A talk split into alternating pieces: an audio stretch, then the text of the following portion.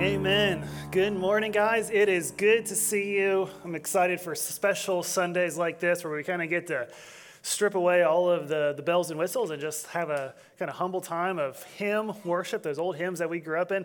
I'm always impressed by Nick and Lindsay. I mean, the two of them You could have let me finish what I was going to say.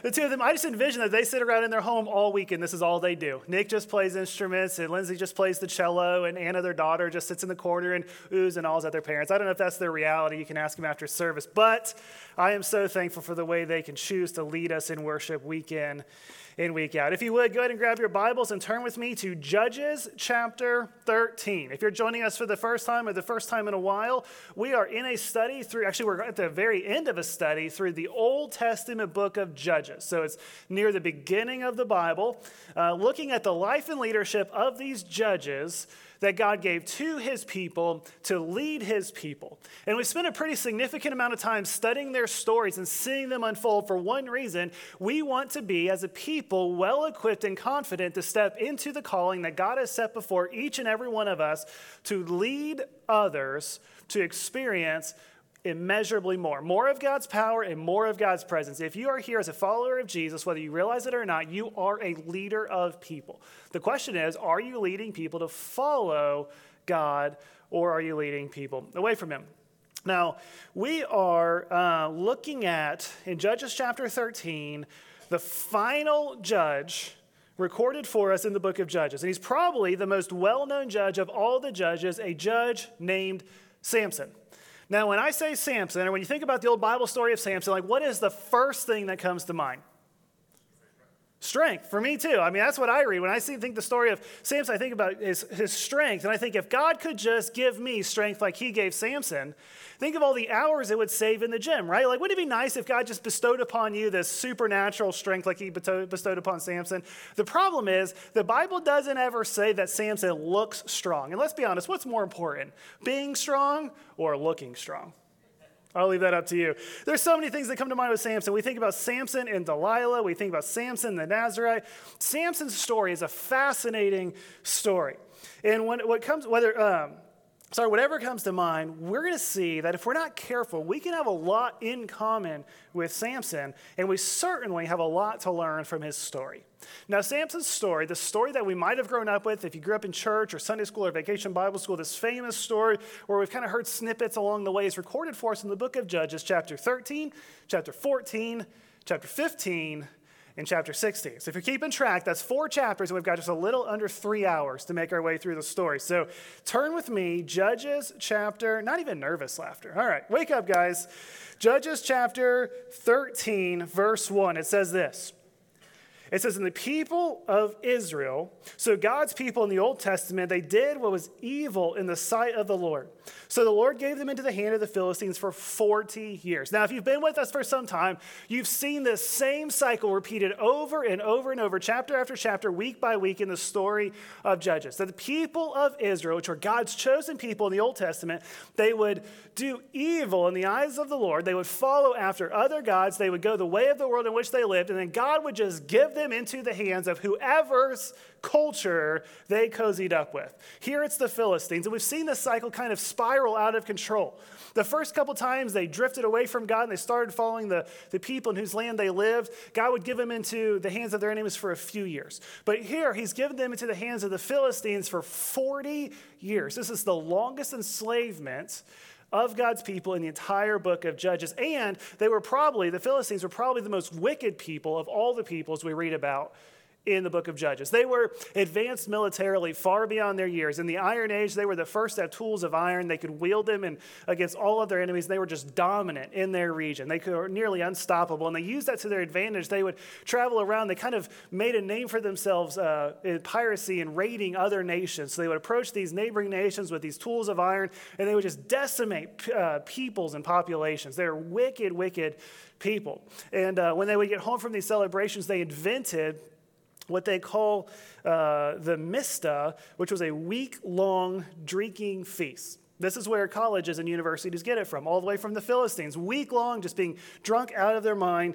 And they were so cruel that when they would conquer a nation, they wouldn't just put the people to death, but they would cut the people apart limb by limb and impale them and just let them die a slow, painful death. Now, I know that sounds gruesome, but that is the reality of the enemies of God. And when we read these stories in the Old Testament, we think, why would God use his people to wipe out these nations? It's because these people had gone so far from God that they were just truly wicked in all of their ways. And so, what does God do? God sends a leader. And all throughout the story of Judges, and all throughout Scripture, and all throughout human history, when the people of God drift from God, God sends a leader to invite them to walk with God. Because the natural direction of our drift, we've seen, is always away from God. We don't just drift towards God. And so as we drift away from God, God sends a leader. And if you think about it for just a second, like, isn't that true of your story? Like, why are you here today?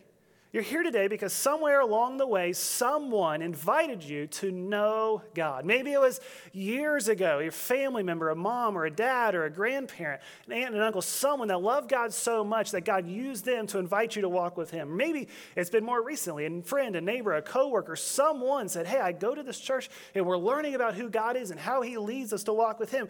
Would you come with me? No matter who we are, somewhere, someone stood in the gap and invited us to walk with God. And if that's true for you, it's also true of you. If God has used someone to invite you to walk closely with Him, He's also using you to invite others to follow Him closely. And because the natural direction, like the natural direction of the drift of our world is away from God, and the natural direction of the drift of our friends and our neighbors and our coworkers and our family members is away from God, God puts us in place on purpose to invite people to walk closely with him. Today, we're going to see that's exactly what happened with the man named Samson. Judges chapter 13, verse 1 says, The people of Israel again did what was evil in the sight of the Lord. So the Lord gave them into the hands of the Philistines for 40 years. Then, verse 2, it says, There was a certain man of Zorah, of the tribe of the Danites, whose name was Manoah. And I love how, like, the story starts with the big people of God. All of the people of God, the nation of Israel, they had drifted away from God. They turned their back on God and gone the way of the world. And the scene kind of like zooms in on a specific man named Zorah. Uh, oh, named Manoah. And his wife was barren and had no children. Verse 3, and the angel of the Lord appeared to the woman and said to her, Behold, you are barren and have not borne children but you shall conceive and bear a son. Therefore be careful and drink no wine or strong drink and eat nothing unclean. For behold, you shall conceive and bear a son, and no razor shall come upon his head. For the child shall be a Nazarite to God from the womb, and he shall begin to save Israel from the hand of the Philistines. This is how we are introduced to the Bible story of Samson. But it wasn't just a Bible story. Like when, when people are introduced like this, it helps us understand that these were real people, like set in real history. In fact, archaeology is beginning to uncover the parts of the world from the Iron Age that this story took place. And, and the Bible zooms in and it gives us a specific man from a specific family and says this man was set apart on purpose for a purpose to begin to save Israel. In fact, Samson was special from the beginning. He was set apart from the beginning for several different reasons. First of all, like the birth announcement. Today we do birth announcements. You just like send something out on social media. But in that day, in Samson's story, an angel of the Lord appeared to his parents and said, There's going to be a child. And you've had difficulties in the past getting pregnant, but you're going to have a son, and this son is going to be special. And I want you to set him apart. Like I want his life to look differently. So he took what they call a Nazarite vow, meaning no cutting his hair, no drinking wine, no touching dead things, just to be completely set apart for the service of God. And he was given these specific instructions. And in fact, it was kind of unbelievable. It was so hard to believe that if we were to read the rest of this chapter, which we're not going to for the sake of time, Samson's parents had a hard time wrapping their mind around what the angel just said. When the angel appears, he appears just to Samson's mom, and uh, she goes and finds the dad and says, Hey, someone just appeared to me. I didn't even ask who he was or where he was from. And he told me we are going to have a child. And, and his dad is more confused than excited. And so he goes and he prays, Lord, if, if you would just come, if this is true, just give me some insight, some instruction on what this, this boy's mission is going to be. Samson's dad knew that if God was going to give them a son, that son would have a purpose from the beginning. And the angel appeared again and, and he shared basically the same thing again that you're going to have a son. He's going to be set apart from, from the very beginning. He's going to begin to save Israel from their oppressors. He didn't give any more information, and its story ends with Manoah and his wife offering a sacrifice and worshiping the Lord, which I think there's a lesson there for us. That when God says something is true, it doesn't have to come with all of the information, right? We don't have to have full understanding to worship God for who he is and what he accomplishes in our midst. But there's something else there I think is significant that Samson was set apart from the beginning. He was set apart for a specific purpose, a purpose for which God created him and called him. And the truth is, as we read the rest of the Bible, from the Old Testament to the New Testament, we will see that every single one of us is set apart from the beginning. That God didn't create us, that you were not an accident. Like, even if your parents told you you were an accident, like you might have been a surprise, but you were not an accident, right? David is spending time with God in the Old Testament, in the book of Psalms, and he's praying about this, and he's thinking about his place and his purpose in the world.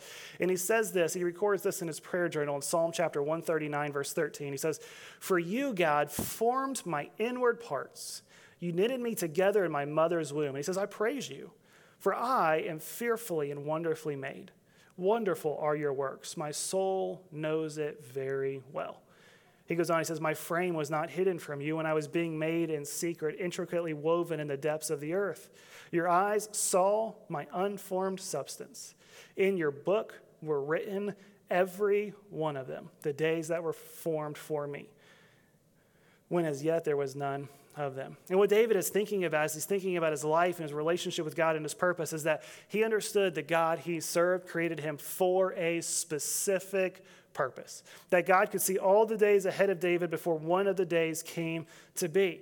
It's not just an Old Testament story. It's not just a poem in the book of Psalms. The New Testament would say it this way in Ephesians chapter 2, verse 10 For we, speaking of the church at large, all of the church, are his workmanship. We are created in Christ Jesus for good works, which God prepared beforehand that we should walk in them. And so, as we read this story, we understand that just like Samson was created on purpose, for a purpose, like you and me, we were also created on purpose, for a purpose. And God knows the details of every day of our life, and He knows the people He put us in our place to lead to Him. But more than anything, the purpose for which we were all created is to reflect glory to God, to make much of God. Because here's the thing when we make much of God, God makes Himself known through us. God says to, to Samson's mother, He says, You're going to have a child, and he will begin to save Israel.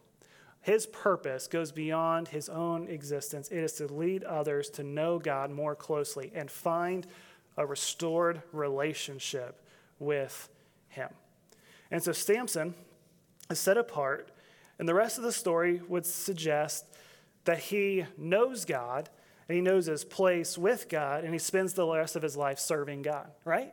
Like, isn't that as, if we were to stop right here and if you were to like put your vacation Bible school memory or recollection of Samson's story away, you would think that if someone uh, saw an angel of God and the angel of God appeared to them and said, You're going to have a son, and the circumstances surrounding his birth are going to be miraculous. And he's going to be set apart from the beginning. He's going to look different than all the other kids, and he's going to be raised up for a specific purpose to save God's people, to restore a relationship.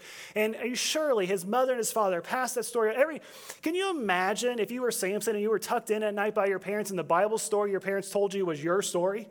Like you put your kids to bed and we get out the Jesus Storybook Bible and we flip through and we always ask like, which story do you want to read? Well, you should never ask your toddler because it's always the same story. My daughter wants to read about baby Jesus every, it's like, yes, Bright, every story points to baby Jesus, but there's a pretty grand story here baby Jesus. But like Samson's mom is tucking him in, and the Bible story she's telling him is, is about him. This angel appeared, you're not going to believe it. It's this crazy. Your dad and I have been praying for years and not able to have a family. And the angel of the Lord showed up and said, You're going to be the family, and you are going to begin to save Israel. And you would think that Samson, from a young age, would just live a life in that direction. But it's like we fast forward, and as soon as we see Samson as an older fella, he's going, trying to figure out what the world has to offer. So, Judges chapter 14, I said we're going to make our way through it pretty quickly. The story continues. It says, Samson went down to Timnah, chapter 14, verse 1. And at Timnah, he saw one of the daughters of the Philistines. Then he came up and told his father and mother, I saw one of the daughters of the Philistines at Timnah. Now get her for me as my wife. Man, kind of a bossy kid. You can tell he was an only child, right? I've seen something I want. Now give it to me. Um, Samson went down to Timnah, and this made no offense if you're only child. But it's still true, right? Um, Samson went down to Timnah, and this may not seem like a big deal, but Samson wasn't just going for a stroll. He was going to see a Philistine city. Now remember, the Philistines were opposed to God in every possible way. They hated God, they enslaved the people of God, they were opposed to God's purpose. But Samson went down to Timnah, this Philistine city, and I don't think he was just going to sightsee, I think he was going to see what Timnah and the Philistines had to offer, which blows me away through the lens of 3,000 years of history because Samson knew who God was. He knew that God had called him and created him and called him for a purpose. But still, he wanted to see what the world had to offer. And then I look through that lens and I think, man, Samson was such an idiot. And I realize I do the same thing today. Do you ever do the same thing? Like, you know who God is, you know who He's called you to be, you know that He has your best intention at heart all the time, that He is good and gracious and only wants good things for His people, He's laid out a way in which we can live that will bring Him honor and honor our life. And still, we are tempted to go see what the world has to offer. We might be set apart, but we wonder is sin more enticing? Samson went to see what the world had to offer, and he sees a lady. In fact, the Hebrew word is really he lusts after a lady. He goes, he sees the Philistine ladies, and he sees sees this lady and he says to his parents, I want you to get her for me as my wife. Now, he knows that God forbade his people from marrying and intermarrying with people who did not honor him. Why? Not because God didn't like those people, but because those people did not like God. And God said that we should not um, yoke our lives to someone who does not love God because inevitably, as is true in Samson's story, it will draw us away from God. Maybe more on that in just a second if we have time. But we face the same temptation to entertain temptation that Samson did. And how often do we do what exactly what Samson did? We say, we're just going to take a look. Like, I know who God is, I know what he's called me to do. I know what he says, how he says I should live, and I even know that his way is better than my way, but I just want to take a stroll and I want to see what it is the world has to offer. How many stories about people enslaved to sin start this way? They were just going to look. People said, Hey, I know what the Bible says about how I should guard my heart and be pure and not entertain any kind of sexual immorality outside uh, marriage. And somewhere along the way, they just want to take a look at something online. And before you realize it, 12, 15, 20, 30, 40 years enslaved to sin. And then what do we start to do? We start to blame God. God, why did you make me this way? You know, if you just loved me more, maybe I wouldn't have stumbled into sin. I wouldn't be enslaved to sin. But James, the brother of Jesus, was no stranger to this kind of temptation. He said this in James chapter 1 verse 13. He says, "Let no one say when he is tempted, I am being tempted by God." That's like he knows us, right? For God cannot be tempted with evil. God is holy. He does not entertain evil. He cannot entertain evil. And it says he himself tempts no one. Go on, it says this it says, But each person is tempted when he is lured and enticed by his own desire. Then desire, when it is conceived, gives birth to sin, and sin, when it is fully grown, brings forth death. James would say that when we are tempted, we have no one to blame but ourselves. Because God, he would say elsewhere, or Paul would say elsewhere, that when we are tempted, God provides a way out so that we can escape temptation. But when we entertain sin, we end up enslaved to. We're not going to read all of Samson's story, but he ended up marrying this woman and um, at least had the wedding ceremony, and everything just kind of fell apart from there and set his life in motion. But Samson sees something he likes, someone he likes, and he goes after her. Okay?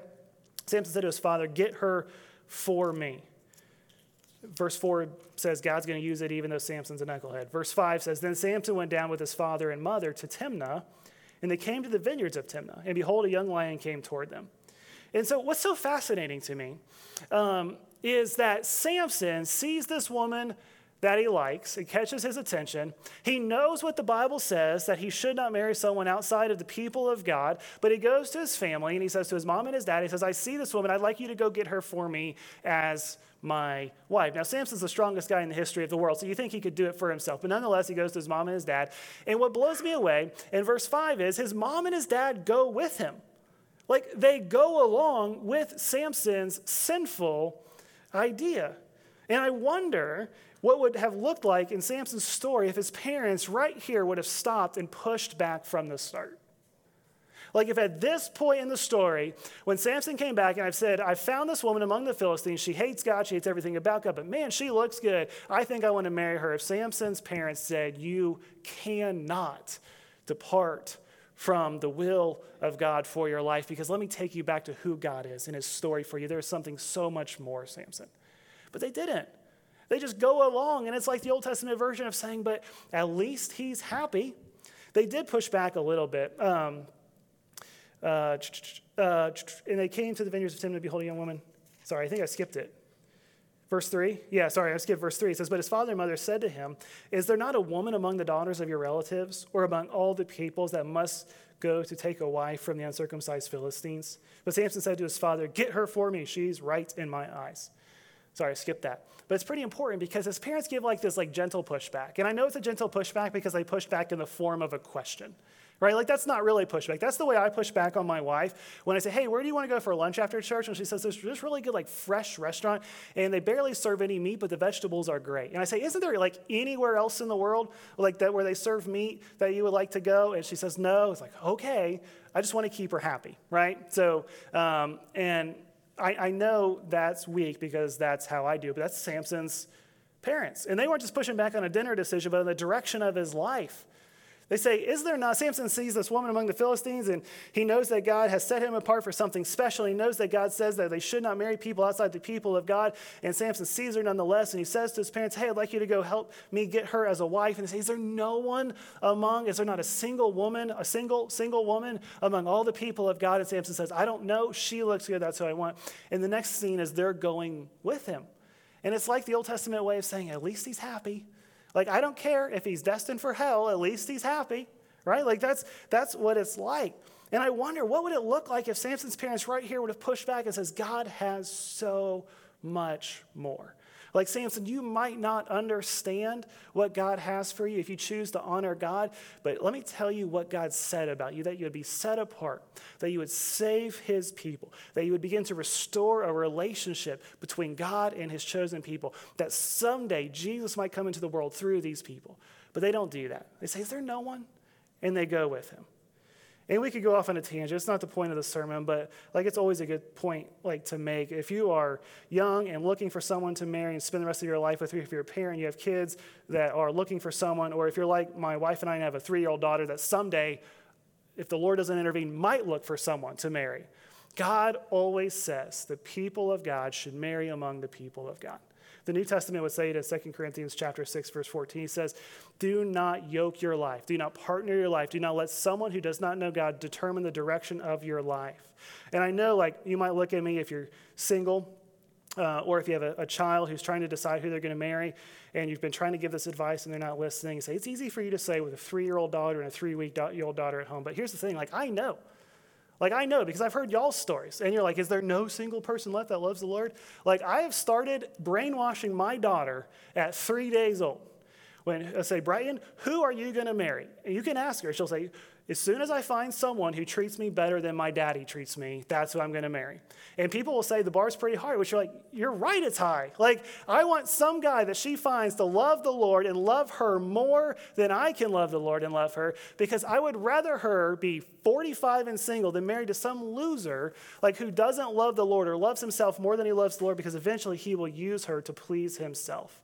And it's true for men and it's true for women. Samson's story 3,000 years ago shows the danger of entertaining uh, relationships with people outside the people of God. If you uh, know someone who does not love the Lord, you should work to disciple them, not date them, right? God has so much more. Samson's parents push back a little bit as long as he is happy. Parents, friends, community groups, like what would it look like if when someone starts to entertain sin, if we saw it as our job for their protection and provision in the grace of the Holy Spirit to stand in the way and say, God has so much more for you than the simple, short sighted pleasure of sin. Anyway, Samson goes along the way. In verse 6, he sees this lion come out, he tears it apart, which just is his early demonstration of his strength. And then they go, and Samson sees the woman in verse 7. He says, She looks good. I want her. And then they come back a few days later with a young goat to offer as like a, as a peace offering. And Samson sees this lion lying there on the side of the road, and he tore it open not too long before. And in it, the bees have made uh, some honey. And so he reaches into the animal and eats the bees, which, like, question that decision from the very beginning. Like, we can eat some crazy things, but if anything's growing inside of a dead, animal, you can eat dead animals, but not stuff growing inside of dead animals. That's just a rule of life. But Samson wasn't supposed to touch anything dead. Then he goes on in verse 10, it says, His father's went, father went down with him to the woman, and Samson prepared a feast there, so the young men used to do. And that feast is the Philistine feast, that feast that lasted a week long drinking feast. And so Samson basically has sacrificed everything that God says set him apart that he would not uh, intermarry with people outside of the people of God, that he would not touch dead things, that he would not eat unclean things, that he would not drink alcohol. Everything that was to put him in place to be used by God, he sacrificed to satisfy his desires in the moment. And the rest of the story through the end of chapter 15, it just does not go well. I encourage you to read the story this week, but Samson shows up at this wedding feast and they gather all the people together and they start boozing everybody up. And Samson offers this this like riddle, and he's trying to get rich quick. Uh, and so he says, I'm going to offer a riddle. If you can't figure it out, you guys got to bring me a lot of money. And if you do figure it out, which he knows they can't, then I'll give you the money that I have. And they go to work, and the Philistines try to figure it out, and they can't figure it out. So they go to his, his bride to be, and they force her into figuring out the riddle. And Samson gets mad. And So he, in his anger, he runs off and he kills 30 guys. He brings their dead, bloodstained garments and throws it at the Philistines. Here, you would not have, you know, tricked my wife, you would not have figured out this riddle. So he gets angry and he slams the door and he goes home. He comes back a little while later. He's like, Oh, I forgot my wife. And he comes back and, and the dad of the bride says, I thought you hated her. I mean, you gave, you talked bad about her on your way out the door. You slammed the door, you went back to Israel. And, he, and, and so he says, Well, you just take her sister. She's better looking anyway. Weird thing for a dad to say. Samson gets really mad. And so, like, just one skirmish after another, he kills 30 Philistines, then he kills 1,000 Philistines. And God is using Samson, even in his weakness and even in his stupidity, to slay the enemies of God. And God, and God gives Samson some pretty big victories. And Samson begins to get a glimpse of his purpose, why he was sent to set the people free from the Philistines. But then in chapter 16, have you ever noticed that when you like are really close with God and you see God accomplish things in your life, it can go one of two ways. Or at least for me. Like if, if God is really working in my life, like and He's really helping me follow Him closely, and I'm just enjoying intimacy with Him, and I'm watching Him work through my life, and I'm seeing Him seeing Him use me to serve His church and to invite people to know Him, I can either get like really motivated. It's like a snowball effect. Like, man, if God's going to use me in that way, I'm going to go find 15 more people and tell them about Jesus. Or sometimes I just get like tired and complacent. You ever get like that? Like, man, I just I just baptized someone. I think I'm going to take the next week off, right? Like you kind of complacent in your calling. Samson went the ladder.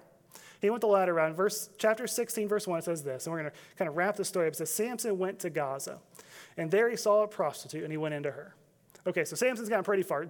Gaza is the capital city of the Philistines. Samson has gotten so complacent in his calling and so comfortable with the culture that he lived in that he's now like not just on the outskirts of the Philistine territory, he is in the heart of the Philistine territory. And he's sleeping with Philistine prostitutes. Then he goes and he finds a lady named Delilah, and he doesn't just sleep with her, he falls in love with her. And the Philistines see this as an opportunity. Remember, they hate God and they hate the people of God and they hate everything God is about. And so they go to Delilah and say, Hey, that Israelite man, he is our enemy. Would you figure out the secret to his strength so we can subdue him? And Delilah comes to Samson and, and plays the, If you love me, you'll tell me your secret. And he kind of gives her a like a, a workaround, and she tries it, it doesn't work. And then another one, it doesn't work. Another one doesn't work. And then Sam, Delilah does what all women are capable of doing. She just breaks down in tears and says, You must not love me. And so what does Samson do? Just tells her everything. The secret to my strength is that God is with me, and my hair has never been cut. And so Delilah uh, has him sleep on her lap and cuts his hair. The Philistines come in and they subdue Samson. And Samson, it says, in verse uh, 16, verse 21. It says, The Philistines seized him. They gouged out his eyes and they brought him down. Sorry, verse 20 says, The Philistines are upon you, Samson. He awoke from his sleep. His hair has been cut. He says, He said, I will go out as at other times and shake myself free. But he did not know that the Lord had left him. The Philistines seized him, they gouged out his eyes, they brought him down to Gaza, they, they bound him with bronze shackles, and he, and he ground at the mill in the prison. And it's this really interesting story at the end of Samson's life that I find so convicting.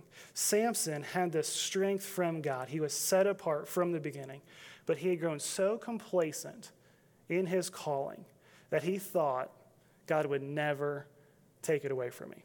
And so his hair is cut, and he thinks it's going to be just like before. I'm going to jump up and I'm going to slay the enemies of God. But he did not realize that Samson had drifted so far from God that God was no longer giving him strength. And so he was subdued by the Philistines. And this once strong man is using what is left of his God given strength to grind grain for enemy people. And I was reading that this week, and I was wondering how many people who started strong with God are now using what is left of their God given gifts to just go through the motions in the world in which we live. Samson, in his humble posture, realized for the first time in his life that the strength was not his own, that it came from God.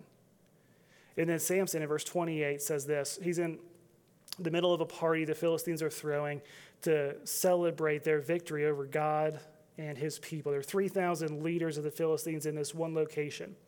In verse 28, chapter 16, it says, Then Samson called to the Lord and said this, O Lord God, please remember me and please strengthen me only this once.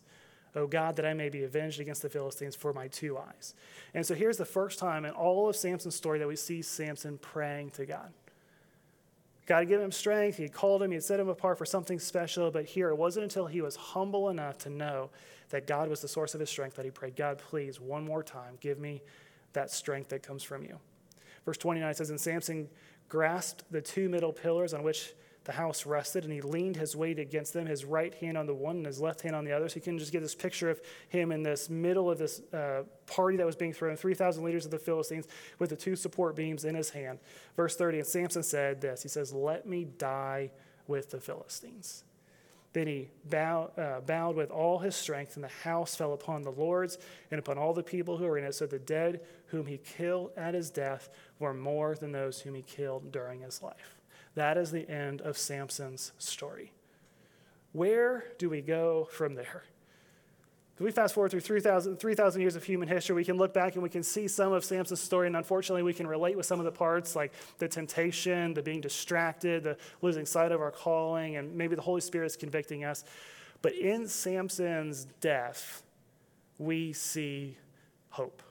And here's what I mean Samson said, Let me die. And in his death, God accomplished more than he did in his life.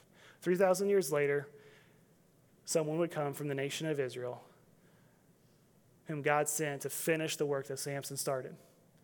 Jesus would come, not to begin to save Israel, but to save not just Israel, but the people of God.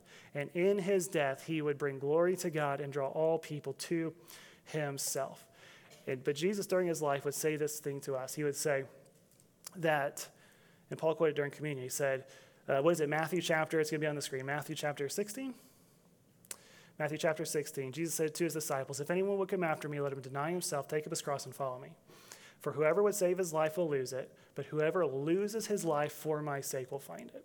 And he wasn't just talking about your physical life, that you have to go, if you're going to follow Jesus, you have to die a martyr's death. He was saying that if you lose yourself in me, if you count your former life as a loss and follow after me, you will find that which is truly life.